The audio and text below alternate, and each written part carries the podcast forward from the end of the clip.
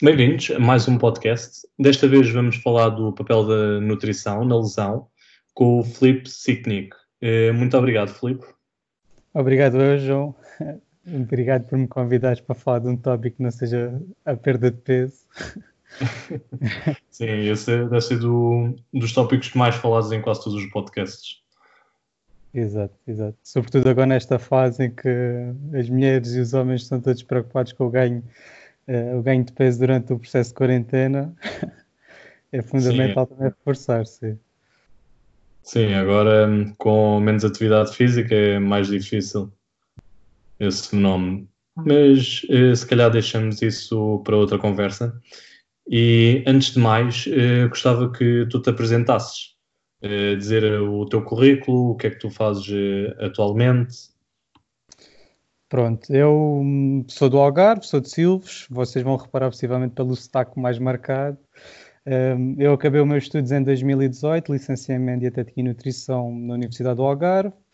Um, assim que acabei a licenciatura, iniciei o meu, meu estágio à Ordem dos Nutricionistas, em que fiz na Câmara de Lagoa e colaborei também com uma, com uma associação de atletismo aqui na, na região do Parchal, que é um, a Associação Académica da Bela Vista.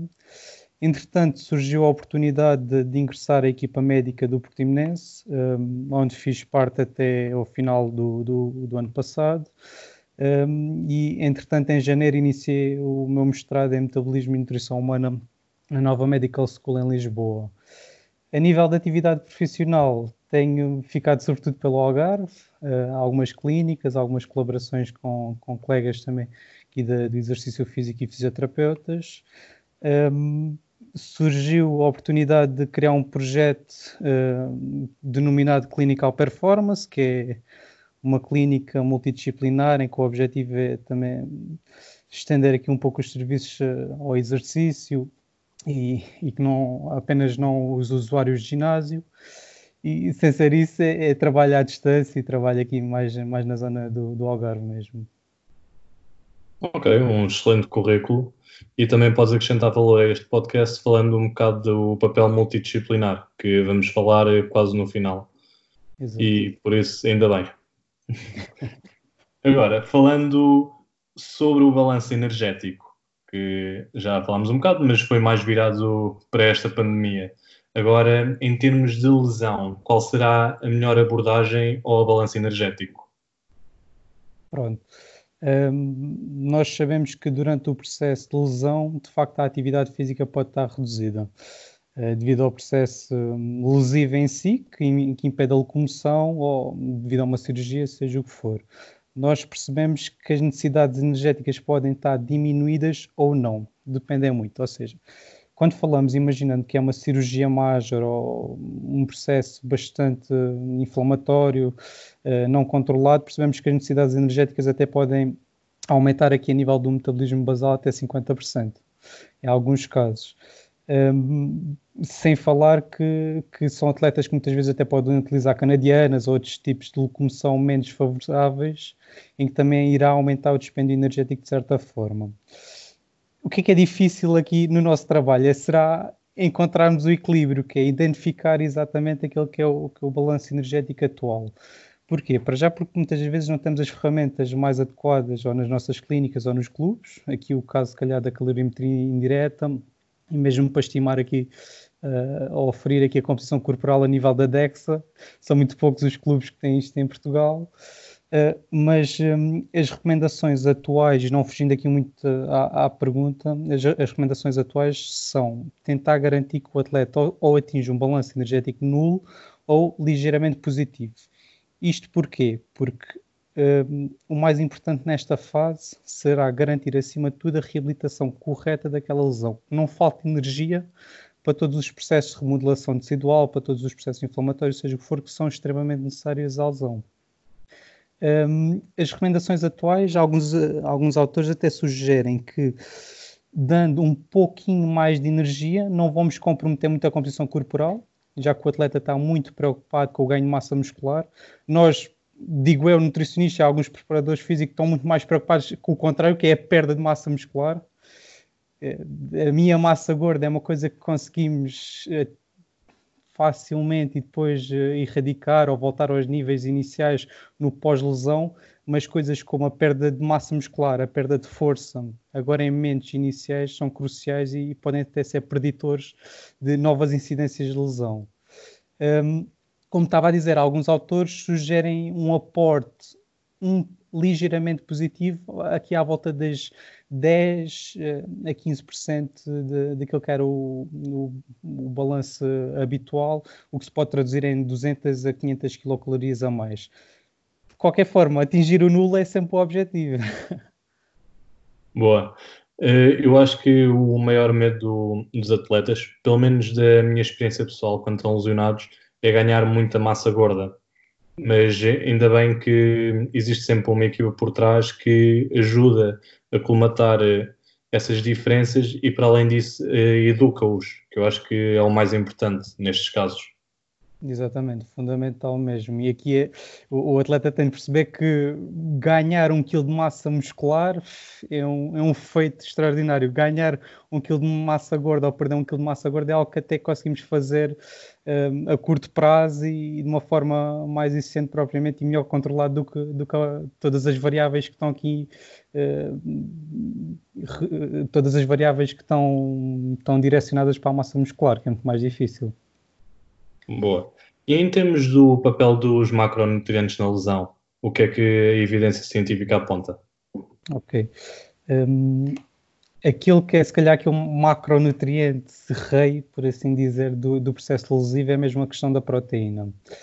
Um, nós percebemos que temos uma atrofia muscular, temos uma perda de músculo sempre que existe um, ou, ou, não é realizada atividade, ou temos um membro que está engessado, ou uh, a atividade reduz muito daquilo que era, que era o, o habitual, por assim dizer.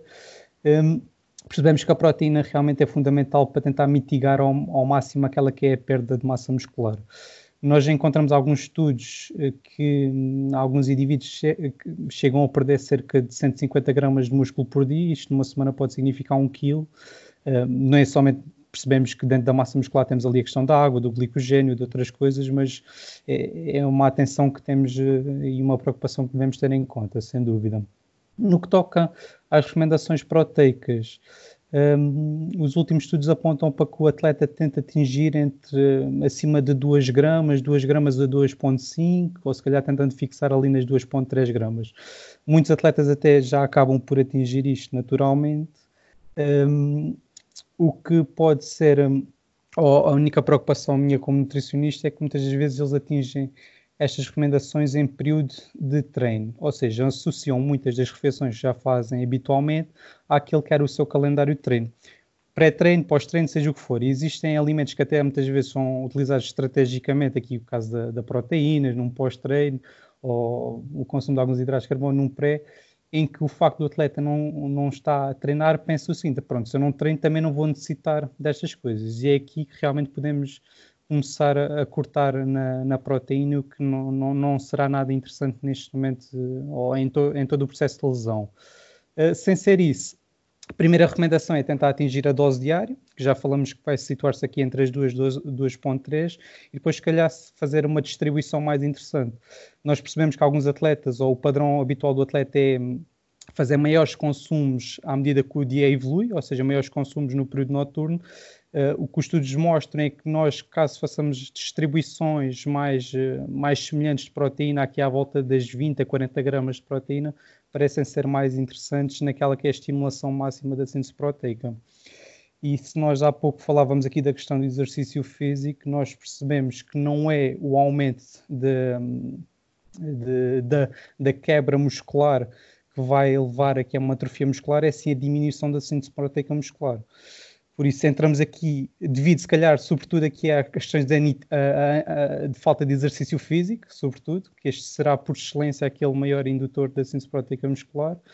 Um, percebemos que o atleta entra aqui num estado de resistência anabólica, por assim dizer, e aquelas doses como 20 a 30 gramas de proteína de alto valor biológico, como era o caso da whey, conseguiam uh, elevar ao máximo a síntese proteica muscular, agora parece que essas mesmas quantidades não fazem o mesmo. Isto pode querer dizer que, necessitamos de aumentar ligeiramente ou distribuir melhor.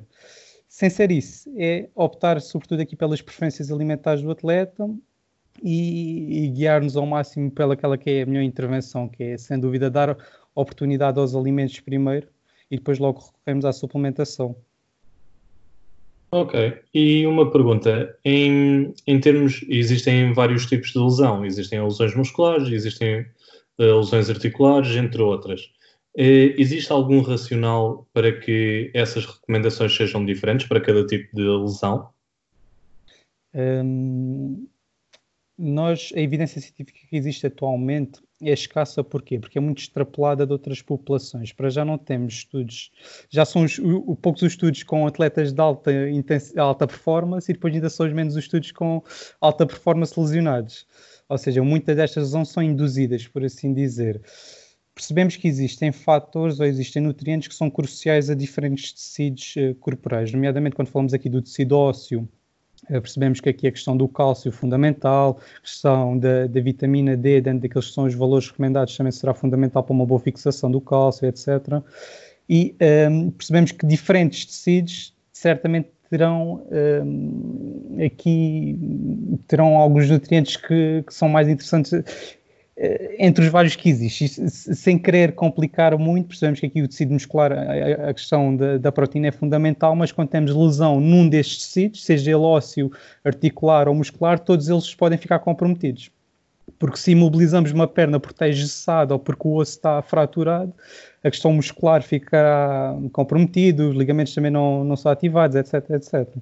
Por isso, para já não consigo dar nenhuma resposta concreta. Sei sim que, que vamos tentar mitigar ao máximo quais são as estratégias atuais e tentar não comprometer, por assim dizer, a, a saúde de todos os tecidos. Ok, boa. E em termos do que o nutricionista deve ter em conta na prescrição de um plano alimentar para estes atletas lesados? Quais são os pontos-chave para ti? Ok. Um, pronto, o ideal será que eu já tinha um seguimento do atleta antes mesmo do processo lesivo. Ou seja, percebia qual é que era o volume de treino, qual é que era a intensidade de treino que ele habitualmente fazia, quais é que eram os fatores que possivelmente estavam uh, menos favoráveis ou que de certa forma induziram ali aquela lesão. Mas um, o mais importante é quando o atleta chega à consulta é fazer uma boa bateria de testes naqueles que são as questões antropométricas, tentar identificar logo à partida quais é são os racionais do atleta, fazer uma boa história alimentar, perceber quais é são os alimentos habitualmente consumidos, onde é que estão os erros principais, de que forma é que podemos comatar as essências nutricionais um, e depois fazer a prescrição com base naquela que é as necessidades e com base naquelas que são as preferências acima de tudo.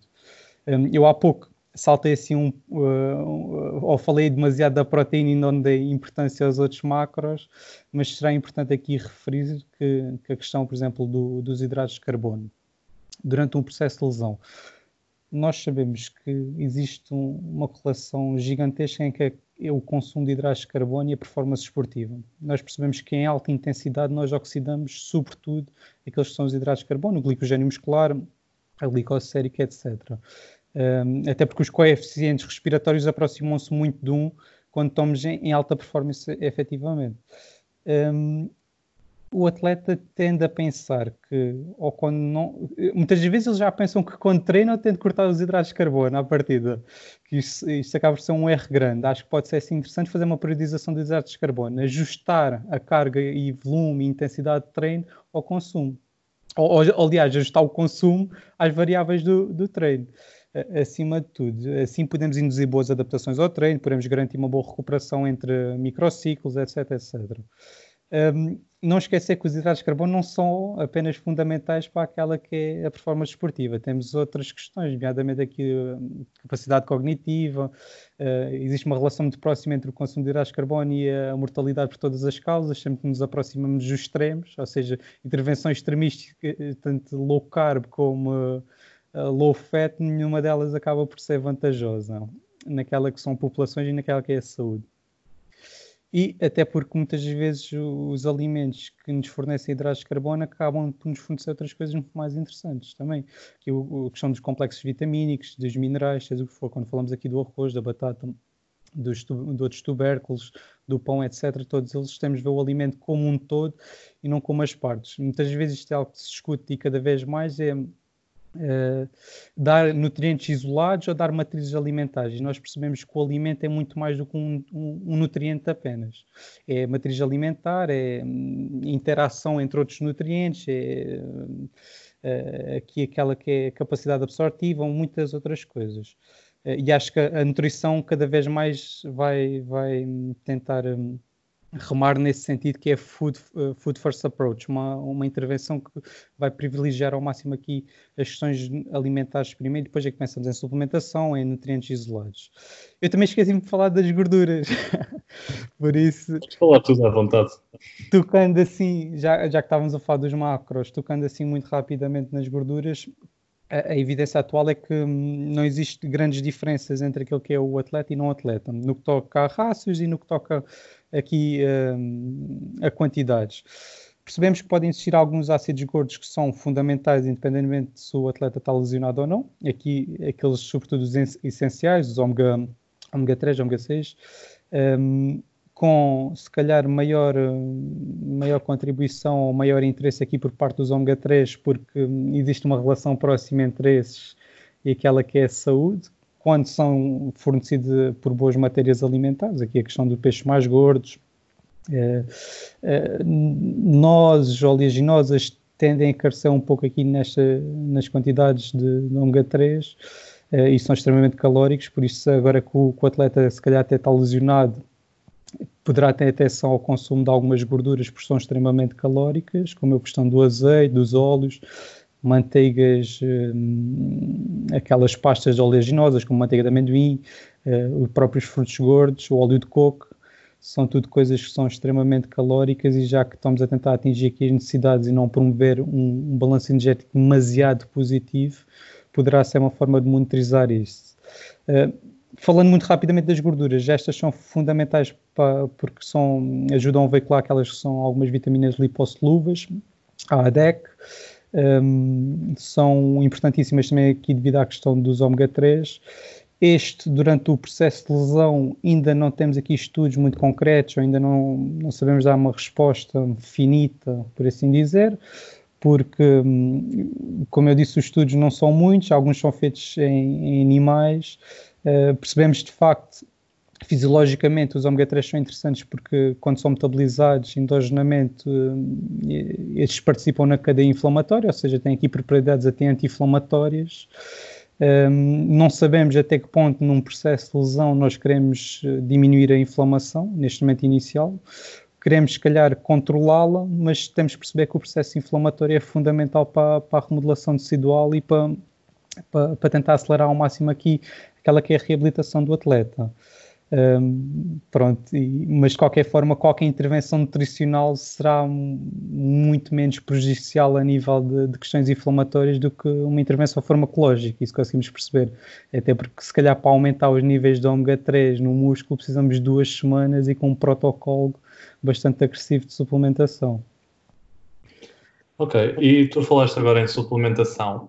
Em termos de evidência científica, e a suplementação também exerce algum papel fundamental na lesão ou é como o próprio nome diz, é, é uma suplementação?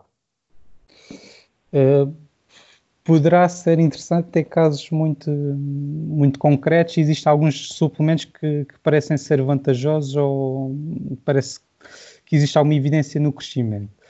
Um, o que é que nós percebemos? Se calhar faz mais sentido falar daqueles que não fazem qualquer tipo de efeito, primeiro, ou, ou têm uma evidência muito baixa. Não sei. Pronto, sim, sim, sim. Um, pronto, eu, eu vejo muitas vezes os atletas pensarem em seguintes coisas, que é o, o, exercício oxida, o exercício aumenta muito aqui as espécies reativas de oxigênio, então tem que dar muitos antioxidantes, suplementar com muita coisa. E muitas vezes recorrem logo à vitamina C, recorrem à vitamina E, aos beta-carotenos, vitamina A, etc. Nós percebemos que de facto o exercício oxida, mas é este processo de oxidação e este processo de dano que nos torna mais fortes. Ou seja, precisamos de quebrar, precisamos de, de, oxidar, inflamar, para que na próxima vez que vamos exercer estímulos semelhantes de exercício, estejamos muito mais fortes e melhor preparados para aquele dano. Por isso, dar mega doses destes constituintes pode ser contraproducente nas adaptações ao treino, sobretudo hipertrofia, um, aqui a nível de, de, das mitocôndrias na oxidação de alguns ácidos gordos, etc, etc. E acima de tudo aqui a vitamina C, porque muitos atletas utilizam a premissa ou a falácia que a vitamina C ajuda a prevenir aqui algumas constipações ou infecções do trato respiratório superior. De facto, não existe evidência que previna, pode existir sim uma evidência mais pequena, é que consiga encurtar a sintomatologia. Ou seja, muitas vezes estas constipações que nós chamamos assim habitualmente podem durar 3 a 5 dias, imaginando estas conseguem reduzir em 7 a 14% no número de horas, ou seja, seria uh, um, um, dia no máximo dos máximos. Ok, pronto. Pode ser interessante ou pode ser interessante em questões em que o atleta está sujeito a um, a um stress muito forte mesmo pensando aqui no Ironman, pensando aqui no, numa prova muito, muito longa, em que a nutrição pode ficar comprometida de certa forma, nesses casos pode fazer sentido dar aqui uma vitamina C ou, ou outros antioxidantes para tentar limitar ou prevenir aqui a incidência de, das infecções respiratórias do trato superior. Pronto, este foi um. Eu tenho que tentar falar mais rápido dos outros, que isto são, são, são ainda alguns que não fazem sentido. Outra coisa que pode não fazer sentido e que também vejo ser muito utilizada, sobretudo a nível de contexto de ginásio, é o colagênio, condroitinas, glucosaminas. Um, para dizer o seguinte, a evidência atual é muito fraquinha mesmo. Os estudos não só carecem de populações pequenas, como metodologicamente são fracos mesmo.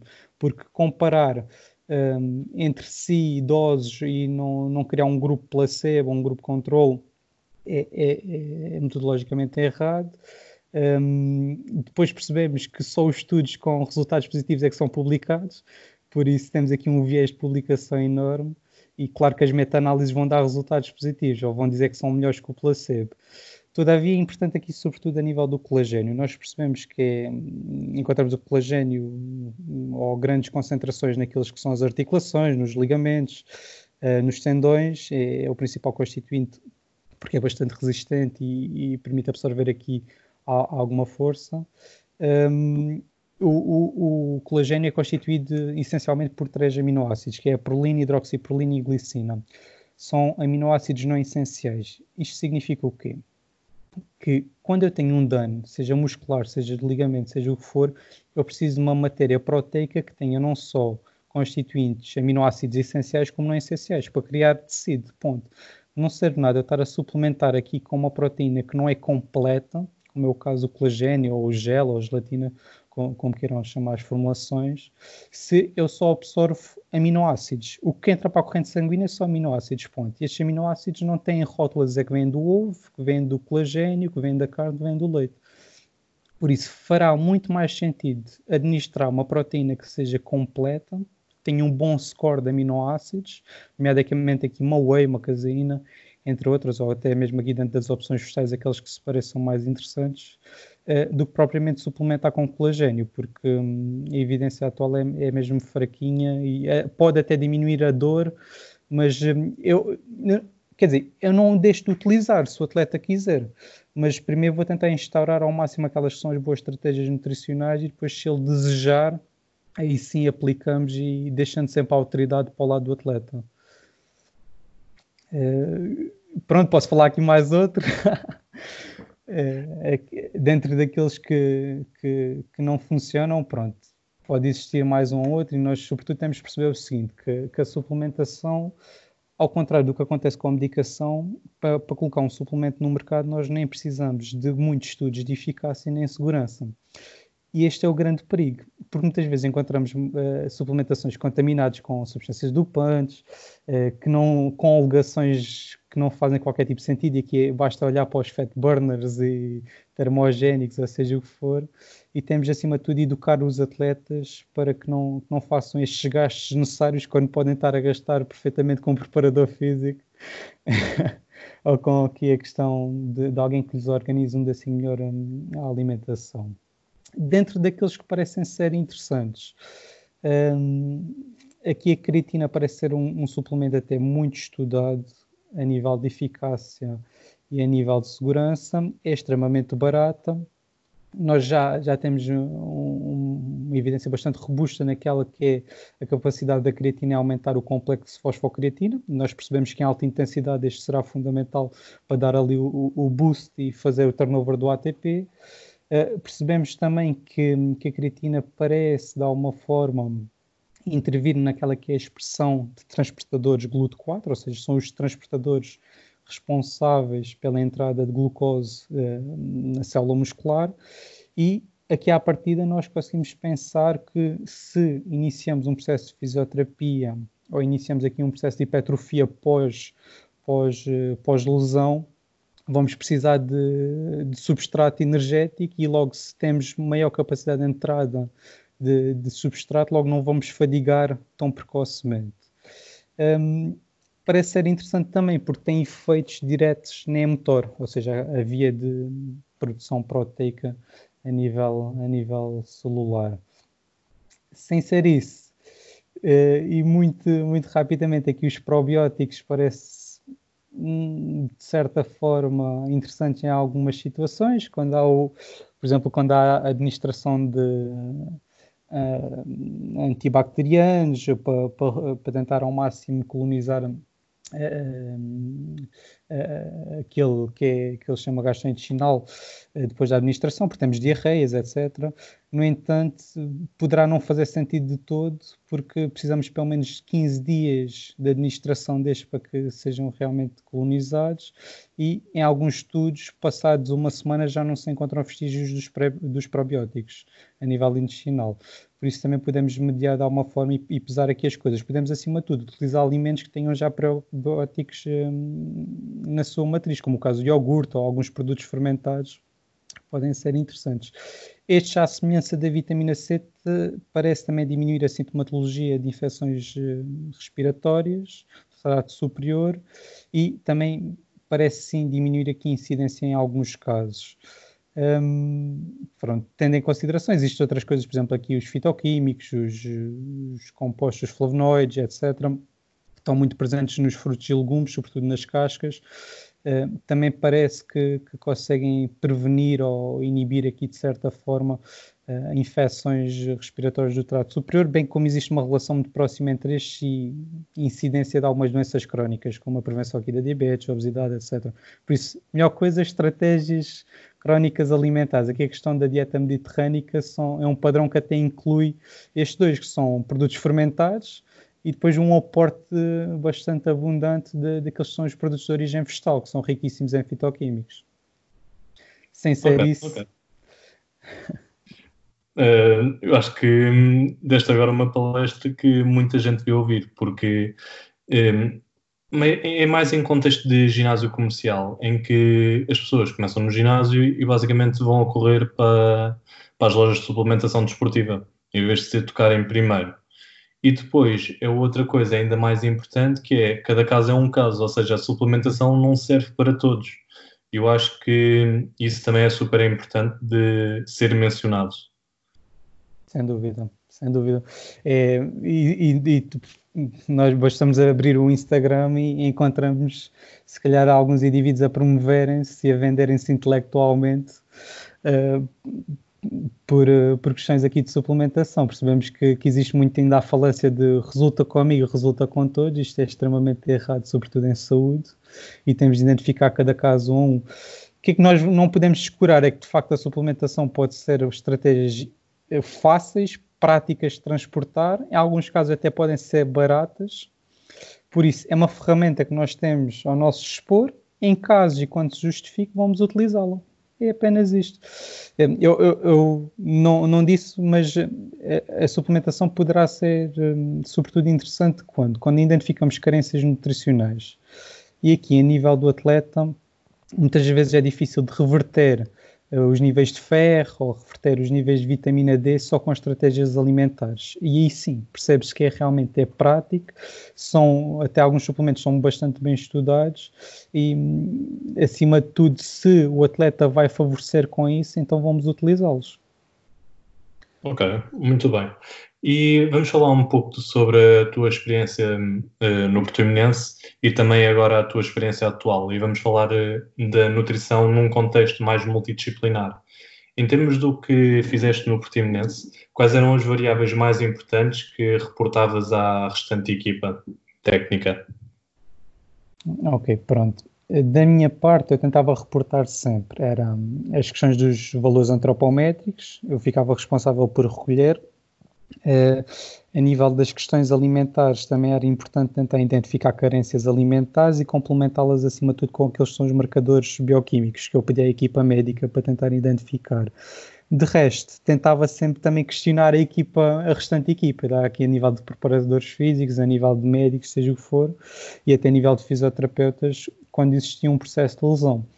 Porque eu percebo que o meu trabalho está extremamente dependente daquelas que são as fases da lesão e a boa comunicação entre toda a equipa médica faz, com, faz a diferença total mesmo. Porque coisas como perceber qual é que é o prognóstico do atleta, quando é que ele retorna aos treinos?